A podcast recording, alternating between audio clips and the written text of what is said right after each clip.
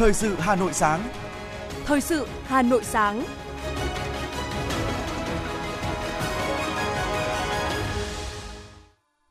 Kính chào quý vị và các bạn. Bây giờ là chương trình thời sự của Đài Phát thanh Truyền hình Hà Nội. Chương trình sáng nay, thứ ba ngày 15 tháng 11 có những nội dung chính sau đây.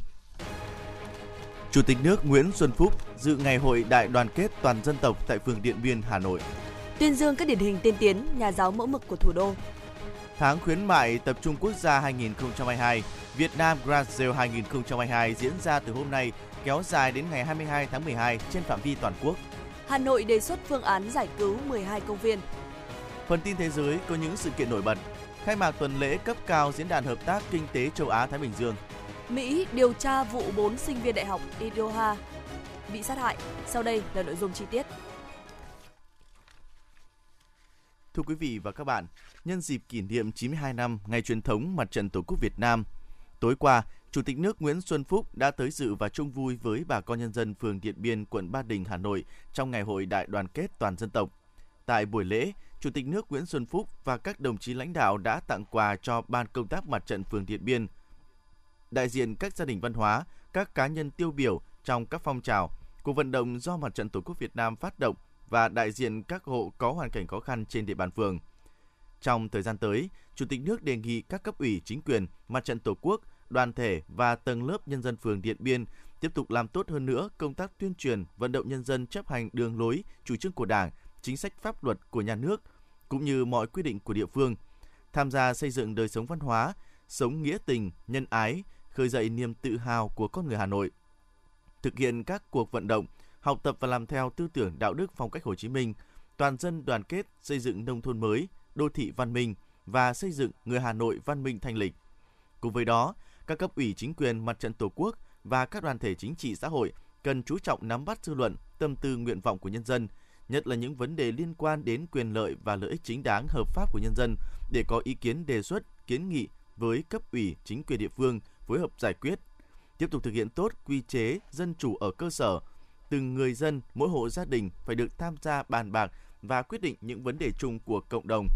Đồng thời, cần tiếp tục chăm lo xây dựng gia đình hạnh phúc, bình đẳng, tiến bộ. Mọi mâu thuẫn trong nội bộ nhân dân, trong từng gia đình được kịp thời hòa giải, không để xảy ra những vụ việc phức tạp tranh chấp. Từng gia đình tích cực giáo dục người thân và con em trong gia đình không vi phạm pháp luật, phòng ngừa các loại tội phạm tệ nạn xã hội. Chủ tịch nước đề nghị phường tiếp tục quan tâm thực hiện ngày càng tốt hơn các chính sách đối với gia đình người có công, người có hoàn cảnh khó khăn.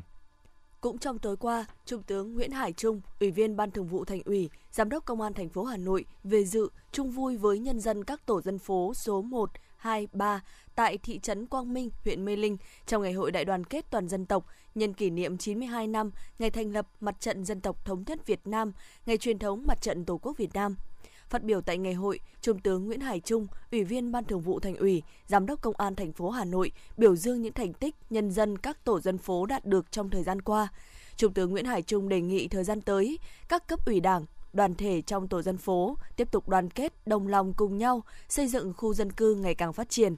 Đồng chí Nguyễn Hải Trung cũng ghi nhận những kiến nghị của nhân dân các tổ dân phố số 1, 2, 3 thị trấn Quang Minh để chuyển tới các cấp có thẩm quyền của thành phố giải quyết trong thời gian tới. Nhân dịp này, đồng chí Nguyễn Hải Trung thay mặt lãnh đạo thành phố trao tặng 5 triệu đồng cho đại diện các tổ dân phố và 10 phần quà cho các gia đình tiêu biểu. Ủy ban nhân dân huyện Mê Linh và Ủy ban nhân dân thị trấn Quang Minh trao 20 suất quà cho các gia đình tiêu biểu, gia đình có hoàn cảnh khó khăn trên địa bàn. Thưa quý vị và các bạn, với quyết tâm chính trị cao của các cấp ủy, tổ chức đảng và đảng viên trong toàn đảng bộ, công tác xây dựng đảng được Đảng bộ huyện Phúc Thọ tiếp tục đẩy mạnh, có chuyển biến tốt và đạt kết quả tích cực trên tất cả các lĩnh vực. Với tinh thần chủ động, quyết tâm cao ngay từ đầu năm, Đảng bộ huyện Phúc Thọ đã phát huy tinh thần đoàn kết, trách nhiệm, bản lĩnh, đổi mới phương thức lãnh đạo, chủ động triển khai thực hiện đồng bộ toàn diện các nhiệm vụ trọng tâm, thường xuyên và kịp thời chỉ đạo giải quyết tốt các nhiệm vụ đột xuất phát sinh. Nổi bật là chủ động ban hành và tổ chức triển khai thực hiện 6 chương trình công tác của huyện ủy gắn với 10 chương trình công tác toàn khóa của thành ủy công tác phát triển kinh tế xã hội, duy trì tốc độ tăng trưởng, cơ cấu chuyển dịch đúng hướng, thu ngân sách nhà nước đạt kết quả tốt. Các hoạt động văn hóa, y tế, giáo dục, an sinh xã hội được bảo đảm, các chính sách xã hội được thực hiện kịp thời, đầy đủ, đúng đối tượng, giữ vững ổn định an ninh chính trị, trật tự an toàn xã hội trên địa bàn. Các nội dung thường xuyên trọng tâm trong công tác tuyên giáo, tổ chức xây dựng Đảng, kiểm tra, giám sát, dân vận, nội chính, văn phòng cấp ủy được triển khai toàn diện. Hiệu lực hiệu quả hoạt động của chính quyền các cấp được nâng lên. Vai trò của Ủy ban Mặt trận Tổ quốc và các tổ chức chính trị xã hội ngày càng được phát huy, hoạt động thiết thực gắn với cơ sở. Công tác xây dựng tổ chức đảng và đảng viên được quan tâm chú trọng. Đồng chí Đoàn Tuấn Anh, Phó Bí thư Thường trực huyện ủy Phúc Thọ cho biết. Vụ chính trị chung của huyện trong năm 2022 được xác định là trong cái bối cảnh ờ, tiếp tục nó sẽ có những cái khó khăn phức tạp liên quan đến dịch bệnh nhưng mà quyết tâm thực hiện hoàn thành thắng lợi các cái nhiệm vụ mục tiêu mà mình đã thống nhất đề ra của năm 2022 đó là tiếp tục làm nào đó để kiểm soát tốt cái tình hình à, từ tất cả các việc liên quan đến công tác đảng việc à, phát triển kinh tế xã hội đảm bảo an ninh chính trị trật tự an toàn xã hội trên địa bàn và đặc biệt là đảm bảo cái an sinh xã hội cho uh, mọi người dân. Cùng với các đồng chí đảng bộ trong toàn huyện, tại đảng bộ xã Tích Giang, xã đã lãnh đạo, chỉ đạo các tổ chức đảng và nhân dân thực hiện tốt công tác phát triển kinh tế xã hội, đưa tốc độ tăng trưởng kinh tế bình quân đạt 10% một năm, đạt chỉ tiêu nghị quyết, cơ cấu kinh tế chuyển dịch đúng hướng, tăng dần tỷ trọng công nghiệp, xây dựng, thương mại, dịch vụ, giảm dần tỷ trọng nông nghiệp. Tỷ trọng nông nghiệp giảm dần nhưng nhờ chuyển đổi cây trồng vật nuôi một cách phù hợp, đặc biệt là đã chuyển đổi diện tích lúa kém hiệu quả sang các loại cây cảnh cho thu nhập kinh tế cao đồng thời tiếp tục hoàn thiện các tiêu chí để xây dựng xã nông thôn mới nâng cao. Ông Cấn Văn Hồng, Bí thư Đảng ủy xã Tích Giang cho biết. Năm định hướng năm 2022 của chúng tôi thì ngoài ờ, cái việc ờ, thực hiện các cái nhiệm vụ thường xuyên và 6 chỉ tiêu mà huyện đã giao cho chúng tôi thì địa phương Tích Giang cũng đã mạnh dạn xây dựng nghị quyết và bổ sung thêm 7 cái chỉ tiêu nữa để thực hiện nhiệm vụ ờ, chính trị của địa phương và cái đích thứ nhất năm 2022 chúng tôi là phải thực hiện là bước đầu cơ bản căn bản chuyển đổi cái, cái cơ cấu uh, trong cái vùng quy hoạch theo cái đề án mà đã được huyện phê duyệt. Thứ hai là thay đổi nhận thức một cái nhận thức đối với bà con nhân dân trong cái việc là mỗi một vùng một cái loại cây ờ, nhất định để thực hiện cái nội dung về đề án. Để đạt được cái kết quả này thì tôi thứ nhất là kiến nghị thứ nhất là Ờ, đề nghị huyện quan tâm sớm quan tâm về đầu tư cái cơ sở hạ tầng một là ờ, điện đường điều chỉnh chính sách thực hiện nghị quyết 10 của hội đồng thành phố cho nó phù hợp với thực tế của từng địa phương. Hiện nay khó khăn ở cái, cái vấn đề đối ứng đối với đối ứng đối với nghị thực hiện nghị quyết là vấn đề khó khăn mà hiện nay chúng tôi thấy rằng quá trình thực hiện đi vào cuộc sống nó vẫn rất là thấp. Năm 2022 là năm có ý nghĩa quan trọng, tạo nền tảng tiếp tục thực hiện các mục tiêu nhiệm vụ, nghị quyết đại hội Đảng bộ các cấp, tiếp tục thực hiện kế hoạch phát triển kinh tế xã hội 5 năm giai đoạn 2021-2025 và kỷ niệm 200 năm huyện Phúc Thọ. Ban Thường vụ huyện ủy Phúc Thọ tiếp tục lãnh đạo chỉ đạo xây dựng tổ chức thực hiện thắng lợi các nhiệm vụ chính trị năm 2022 của Đảng bộ, đúng định hướng của thành ủy, các cấp ủy, tổ chức cơ sở Đảng cần tiếp tục triển khai thực hiện tốt nghị quyết đại hội Đảng các cấp, tập trung thực hiện tốt các nhiệm vụ thường xuyên trong công tác xây dựng Đảng, xây dựng hệ thống chính trị. Lãnh đạo thực hiện tốt trên kinh tế xã hội, bảo đảm quốc phòng an ninh năm 2022. Những tác phẩm nghệ thuật tôn vinh các thầy cô giáo, tấm lòng yêu nghề, mến trẻ, trách nhiệm vượt khó, đem con chữ đến với đồng bào ở những vùng xa xôi của Tổ quốc những cảm xúc tự hào và trách nhiệm với nghề. Lòng biết ơn thầy cô, tri ân nghề cao quý. Chương trình nghệ thuật Tự hào người giáo viên nhân dân kỷ niệm 40 năm Ngày Nhà giáo Việt Nam 20 tháng 11 năm 1982, 20 tháng 11 năm 2022. Trực tiếp lúc 20 giờ ngày 19 tháng 11 năm 2022 trên sóng của Đài Phát thanh Truyền hình Hà Nội từ Nhà hát lớn Hà Nội. Chỉ đạo nội dung nhà báo Nguyễn Kim Khiêm. Chỉ đạo sản xuất nhà báo Lê Thị Ánh Mai Mời quý vị và các bạn cùng đón xem. Thưa quý vị, chiều cùng ngày tại Hà Nội, Chủ tịch nước Nguyễn Xuân Phúc dự lễ kỷ niệm 40 năm Ngày Nhà giáo Việt Nam tại Trường Đại học Kinh tế Quốc dân. Để thực hiện tốt tầm nhìn chiến lược về phát triển Trường Đại học Kinh tế Quốc dân, Chủ tịch nước đề nghị nhà trường cần phải có những nỗ lực vượt bậc với những đột phá, chứ không phải những giải pháp chung chung mang tính tiệm tiến Do đó, câu hỏi lớn đặt ra cho thầy và trò nhà trường phải trả lời đó là khâu nào được xác định là khâu đột phá và cần bảo đảm các điều kiện gì để thực hiện khâu đột phá ấy. Cắt bằng khánh thành thư viện điện tử dùng chung cho 45 trường đại học, Chủ tịch nước mong các sinh viên của Trường Đại học Kinh tế Quốc dân hãy phát huy truyền thống hiếu học của dân tộc, tiếp thu tinh hoa tri thức của nhân loại, nhất là các em hãy luôn khắc sâu lời dạy của Bác Hồ kính yêu. Dân tộc Việt Nam có bước tới đài vinh quang để sánh vai với các cường quốc năm châu được hay không, chính là nhờ một phần lớn ở công học tập của các em. Chủ tịch nước nhấn mạnh thực hiện lời dạy này chính là góp phần thiết thực vào việc hiện thực hóa khát vọng phát triển đất nước phồn vinh, hạnh phúc. Cũng trong tối qua, tại Cung văn hóa Lao động hữu nghị Việt Xô, Sở Giáo dục và Đào tạo Hà Nội tổ chức lễ kỷ niệm 40 năm Ngày Nhà giáo Việt Nam, tuyên dương các điển hình tiên tiến nhà giáo tiêu biểu ngành giáo dục và đào tạo Hà Nội năm 2022 với sự tham gia của gần 1.000 cán bộ giáo viên. Ghi nhận những thành tích đạt được tại buổi lễ, Bí thư Thành ủy Hà Nội Đinh Tiến Dũng và Phó trưởng Ban Thường trực Ban Dân vận Trung ương Phạm Tất Thắng đã trao huân chương lao động hạng nhất cho Phòng Giáo dục và Đào tạo quận Long Biên, trao huân chương lao động hạng nhì cho ba tập thể, Phòng Giáo dục và Đào tạo quận Hoàng Mai, Trường Trung học phổ thông Phan Huy Chú Đống Đa và Trường Trung học phổ thông Việt Đức. Trao huân chương lao động hạng 3 cho một tập thể và một cá nhân, Phòng Giáo dục và Đào tạo quận Hai Bà Trưng và bà Đoàn Thị Kiều Oanh, Tránh Thanh tra Sở Giáo dục và Đào tạo Hà Nội. Tại buổi lễ, Chủ tịch Ủy ban nhân dân thành phố Hà Nội Trần Sĩ Thanh và Thứ trưởng Bộ Giáo dục và Đào tạo Nguyễn Hữu Độ đã trao cờ thi đua xuất sắc của chính phủ cho ba tập thể, trao bằng khen của Thủ tướng Chính phủ cho hai tập thể và một cá nhân. Chủ tịch Hội đồng nhân dân thành phố Hà Nội Nguyễn Ngọc Tuấn và Phó Bí thư Thành ủy Nguyễn Văn Phong trao cờ thi đua xuất sắc của Ủy ban nhân dân thành phố cho 24 đơn vị. Trưởng ban tổ chức Thành ủy Hà Nội Vũ Đức Bảo và trưởng ban tuyên giáo Thành ủy Hà Nội Nguyễn Doãn Toàn đã trao biểu trưng cho 40 nhà giáo tiêu biểu thủ đô giai đoạn 1982 năm 2022. Thưa quý vị và các bạn, có một cô giáo chưa từng một lần dạy ở vùng cao nhưng có một tình yêu đặc biệt với học sinh ở huyện miền núi Mai Sơn, Sơn La. Cô là Đinh Thị Minh Huệ, giáo viên trường tiểu học Kim Đồng, quận Ba Đình, thành phố Hà Nội.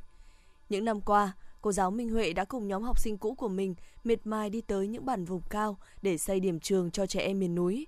Khi những điểm trường được xây dựng kiên cố, ước mơ về một lớp học khang trang của các em đã trở thành hiện thực.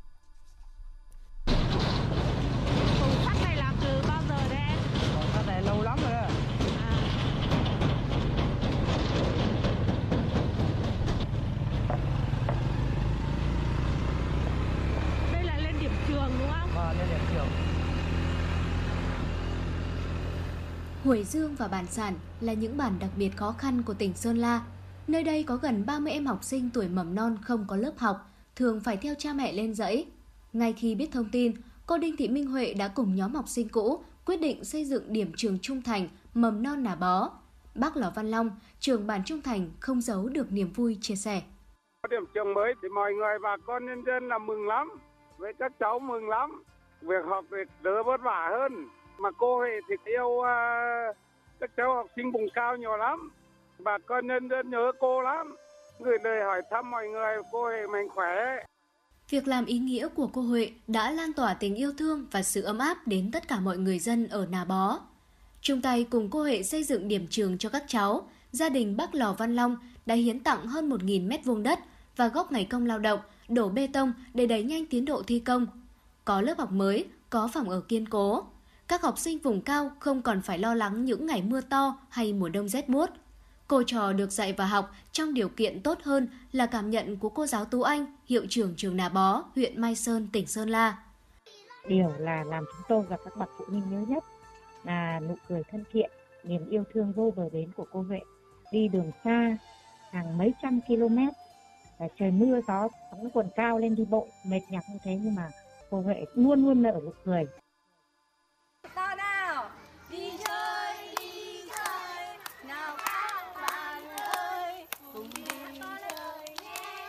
Điểm trường hoàn thành, các bạn nhỏ mầm non bản người Thái được đến trường vui chơi, học tập, được múa hát là niềm hạnh phúc rất lớn của những người làm nghề giáo như cô Huệ.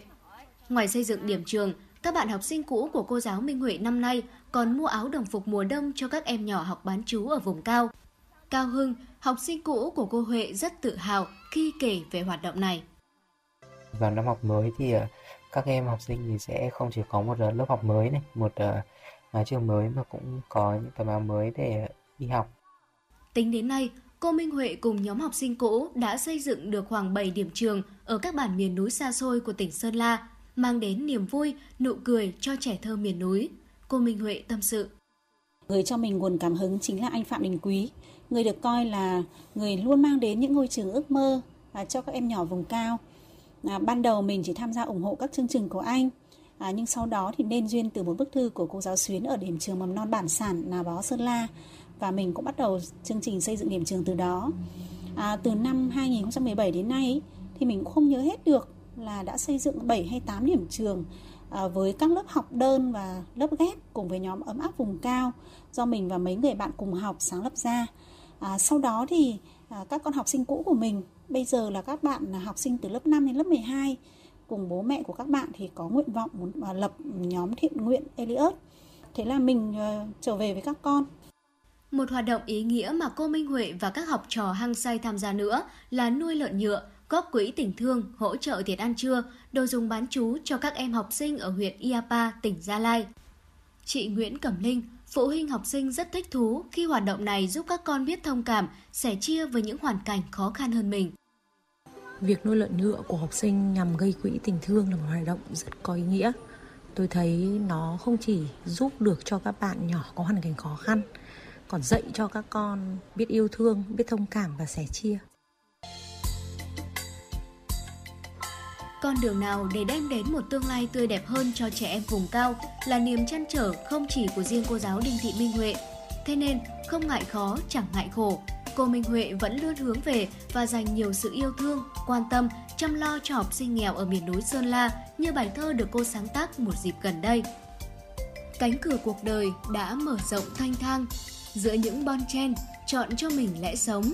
tự tại an nhiên, bình yên khoảng lặng – làm người chèo đò đưa khách qua sông. Từ những yêu thương và sự sẻ chia, cô giáo Minh Huệ đã vượt qua những khó khăn vất vả để mang niềm vui đến cho trẻ em vùng cao. Những lớp học mới khang trang, tiện nghi dần dần được hoàn thành giúp các thầy cô, các em học sinh yên tâm học tập, vui chơi, chính là động lực tiếp thêm sức mạnh để cô giáo Minh Huệ tiếp tục chặng đường xây thêm những điểm trường mới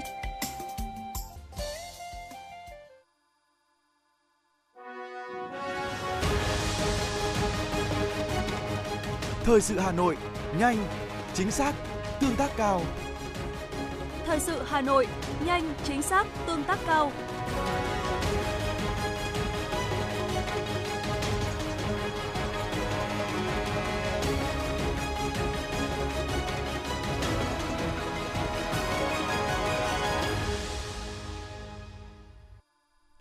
Chương trình thời sự xin được tiếp tục với những thông tin về kinh tế. Thưa quý vị và các bạn, hội nghị Ban chỉ đạo đề án tổng kết 10 năm thực hiện nghị quyết số 09 của Bộ Chính trị khóa 11 về xây dựng và phát huy vai trò của đội ngũ doanh nhân Việt Nam trong thời kỳ đẩy mạnh công nghiệp hóa, hiện đại hóa và hội nhập quốc tế đã diễn ra chiều qua tại Hà Nội. Tại hội nghị, các thành viên ban chỉ đạo đã phân tích rõ hơn những kết quả đạt được, những hạn chế, nguyên nhân của việc triển khai thực hiện nghị quyết 09, bối cảnh quốc tế, trong nước từ đó chỉ ra các cơ hội thách thức cho việc xây dựng, phát huy vai trò của đội ngũ doanh nhân trong giai đoạn phát triển mới, góp phần thực hiện mục tiêu phát triển đất nước đến năm 2030, tầm nhìn đến năm 2045. Bên cạnh đó, các đại biểu đề xuất các giải pháp, nhiệm vụ, nhất là thay đổi tư duy, nhận thức về vị trí vai trò của doanh nhân trong phát triển kinh tế xã hội, về cải thiện môi trường kinh doanh, xây dựng, phát triển đội ngũ doanh nhân xứng tầm, về đào tạo đội ngũ doanh nhân. Kết luận hội nghị, trưởng ban kinh tế Trung ương Trần Tuấn Anh đánh giá cao ý kiến phát biểu cụ thể, sâu sắc toàn diện của các đại biểu, đồng thời yêu cầu tổ biên tập nghiên cứu tiếp thu ý kiến của các thành viên để hoàn thiện các dự thảo trình Bộ Chính trị đúng kế hoạch đề ra. Bộ Công Thương chính thức công bố tháng khuyến mại tập trung quốc gia 2022 Việt Nam Grand Sale 2022 diễn ra từ ngày hôm nay 15 tháng 11, kéo dài đến ngày 22 tháng 12 trên phạm vi toàn quốc – đây được xem là cơ hội kích cầu mua sắm khi người tiêu khi người tiêu dùng có thể tìm mua nhiều mặt hàng phù hợp với gia đình. Đặc biệt, nhiều chương trình có khuyến mại mua một tặng một, không bị giới hạn bởi mức trần 50%, tháng khuyến mại tập trung cho phép doanh nghiệp giảm giá hàng tới 100%. Điều này thu hút nhiều người tiêu dùng tới mua sắm. Không chỉ các mặt hàng thời trang, đồ gia dụng giảm giá nhiều, mặt hàng thực phẩm tươi sống cũng chạy chương trình kích cầu tiêu dùng cuối năm. Bộ Công Thương cho biết sẽ tăng cường giám sát, kiểm tra để bảo đảm các chương trình khuyến mại thực chất và đảm bảo chất lượng hàng hóa tới tay người tiêu dùng. Các cơ quan chức năng cũng khuyến cáo người tiêu dùng cần tỉnh táo trước những lời mời giảm giá, xác định những mặt hàng cần theo thứ tự ưu tiên. Ngoài ra, tìm hiểu kỹ chế độ hậu mãi bảo hành để tránh rủi ro với những sản phẩm giá trị lớn. Ngay sau khi có công điện của Thủ tướng Chính phủ về việc quản lý điều hành mặt hàng xăng dầu gửi các bộ trưởng, các bộ liên quan và chủ tịch Ủy ban nhân dân các tỉnh thành phố trực thuộc trung ương vào cuối tuần qua để ổn định nguồn cung xăng dầu, nhiều giải pháp đã được đưa ra để tháo gỡ khó khăn và bảo đảm nguồn cung xăng dầu cho thị trường trong nước. Theo ghi nhận của phóng viên tại một cây xăng trên đường Nguyễn Công Hoan, thành phố Hà Nội, sáng qua hoàn toàn không có tình trạng người dân phải xếp hàng dài đi đổ xăng. Cuối tuần qua, 28 đội quản lý thị trường của Hà Nội cũng đã ra quân kiểm tra hơn 100 cây xăng và 10 doanh nghiệp kinh doanh phân phối xăng dầu trên địa bàn thành phố. Hầu hết các cây xăng đều mở cửa bán hàng. Theo đại diện Tập đoàn Xăng dầu Việt Nam, trong tháng 11, đơn vị đã nhập mua hơn 1,2 triệu mét khối, đảm bảo đủ nguồn cho hệ thống phân phối bán lẻ của tập đoàn trên cả nước. Bộ Công Thương cũng vừa ban hành công điện yêu cầu các doanh nghiệp đầu mối, phân phối phải ký cam kết cung ứng đủ xăng dầu cho các cửa hàng bán lẻ, yêu cầu thực hiện trước ngày 16 tháng 11. Tối qua, Bộ Văn hóa, Thể thao và Du lịch đã thông tin chính thức về kết quả đàm phán hồi hương ấn vàng Hoàng đế Chi Bảo. Xác định giải pháp thông qua con đường ngoại giao văn hóa, Bộ Văn hóa, Thể thao và Du lịch đã chủ trì cùng các bộ ngành xây dựng phương án hồi hương ấn vàng Hoàng đế Chi Bảo, tổ chức đoàn công tác liên ngành đàm phán, thương thảo trực tiếp với hãng Milan Pháp, thực hiện các bước trong lộ trình hồi hương ấn vàng. Trên cơ sở kết quả xác định được tính xác thực của ấn vàng, hai bên đã thống nhất việc chuyển giao ấn vàng Hoàng đế Chi Bảo cho phía Việt Nam trên tinh thần đồng thuận, thấu hiểu giữa hai bên và mối quan hệ hợp tác hữu nghị giữa hai nước Việt Nam và Cộng hòa Pháp. Đồng thời, hai bên thống nhất thực hiện quy trình, thủ tục pháp lý liên quan để có thể hồi hương ấn vàng về Việt Nam theo quy định pháp luật của Việt Nam và Pháp. Như vậy, kết quả đàm phán giữa hai bên về việc hồi hương ấn vàng Hoàng đế Chi Bảo đã thành công tốt đẹp, đảm bảo đúng các bước trong lộ trình thực hiện phương án hồi hương cổ vật đã được Bộ Văn hóa, Thể thao và Du lịch xây dựng trình Thủ tướng Chính phủ. Ngay sau đây, Bộ Văn hóa, Thể thao và Du lịch sẽ tiếp tục nỗ lực cùng với các bộ ngành, các tổ chức cá nhân liên quan phối hợp với hãng đấu giá Milon để thực hiện lộ trình thủ tục hồi hương ấn vàng Hoàng đế Chi Bảo về Việt Nam trong thời gian sớm nhất, bảo đảm quy định pháp luật của hai nước hưởng ứng các sự kiện trong tuần lễ lễ hội thiết kế sáng tạo năm 2022 của Ủy ban nhân dân thành phố Hà Nội nhân kỷ niệm 17 năm Ngày Di sản văn hóa Việt Nam. Ban quản lý Hồ Hoàn Kiếm và phố cổ Hà Nội phối hợp với các đơn vị và cá nhân tổ chức chuỗi hoạt động văn hóa bao gồm nhiều sự kiện đa dạng sáng tạo từ ngày 18 tháng 11 đến ngày 31 tháng 12 năm 2022. Thông tin tại buổi họp báo, ban tổ chức cho biết các hoạt động này không chỉ có sự tham gia của các nghệ nhân, thợ thủ công mà còn có sự hỗ trợ từ các nghệ sĩ, họa sĩ, nhà thiết kế, chung tay bảo tồn quảng bá các di sản, giá trị, phục vụ cộng đồng và gắn với đẩy mạnh phát huy truyền thống sáng tạo của người Thăng Long Hà Nội. Tại nhiều địa điểm văn hóa trong khu phố cổ sẽ diễn ra chuỗi hoạt động sôi nổi.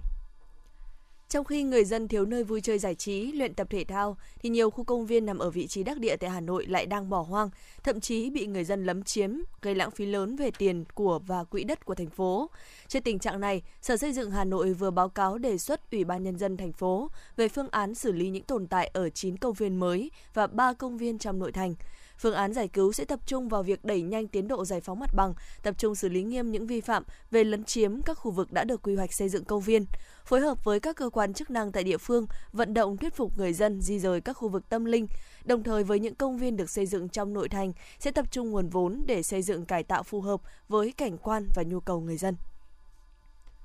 Sở Giao thông Vận tải Hà Nội vừa đề xuất Ủy ban dân thành phố Hà Nội cho phép công ty cổ phần tập đoàn Chín Nam tổ chức triển khai thí điểm dịch vụ xe đạp đô thị trên địa bàn một số quận nội thành với thời gian thí điểm 12 tháng. Trong thời gian thí điểm không thu phí vỉa hè và có thu phí sử dụng dịch vụ. Theo đề xuất của công ty cổ phần tập đoàn Chí Nam, đơn vị sẽ triển khai giai đoạn 1 với quy mô 1.000 xe, 50% là xe đạp điện. Bộ 94 vị trí đặt xe, tổng vốn đầu tư khoảng 30.255 tỷ đồng. Trong đầu, năm đầu tiên, Chí Nam xin miễn phí vỉa hè và có thu phí dịch vụ trong 12 tháng. Giai đoạn tiếp theo, căn cứ vào số liệu vận hành thực tế, công ty sẽ phối hợp với các sở, ban, ngành liên quan, tổng hợp kết quả triển khai làm căn cứ báo cáo, đề xuất Ủy ban nhân dân thành phố về nội dung này. Công an thành phố Hà Nội vừa đưa ra cảnh báo trong thời gian gần đây xuất hiện tình trạng một số người dân mang theo can loại lớn để mua xăng về tích trữ hoặc bán lẻ tại cửa hàng, khu phố. Việc này tiềm ẩn nguy cơ cháy nổ. Theo Công an Hà Nội, xăng dầu là loại chất nguy hiểm, gây cháy nổ cao và có tính chất lý hóa đặc biệt. Ngoài ra, nếu xăng dầu được tích trữ trong các can nhựa hoặc thiết bị chứa không phù hợp với đặc tính của nó thì rất dễ dẫn đến hiện tượng bị hư hỏng hoặc do dỉ xăng dầu ra ngoài, tạo thành môi trường nguy hiểm, dễ gây cháy nổ, đặc biệt là trong không gian kín, hẹp. Công an Hà Nội khuyến cáo tại các hộ gia đình, việc bảo quản xăng dầu thường đặt chung cùng các vật dụng khác ở các khu vực tầng hầm hoặc tầng 1. Các khu vực này thường không được ngăn cách độc lập với khu vực xung quanh và không có thiết bị chuyên dụng đảm bảo an toàn chống cháy nổ. Quý vị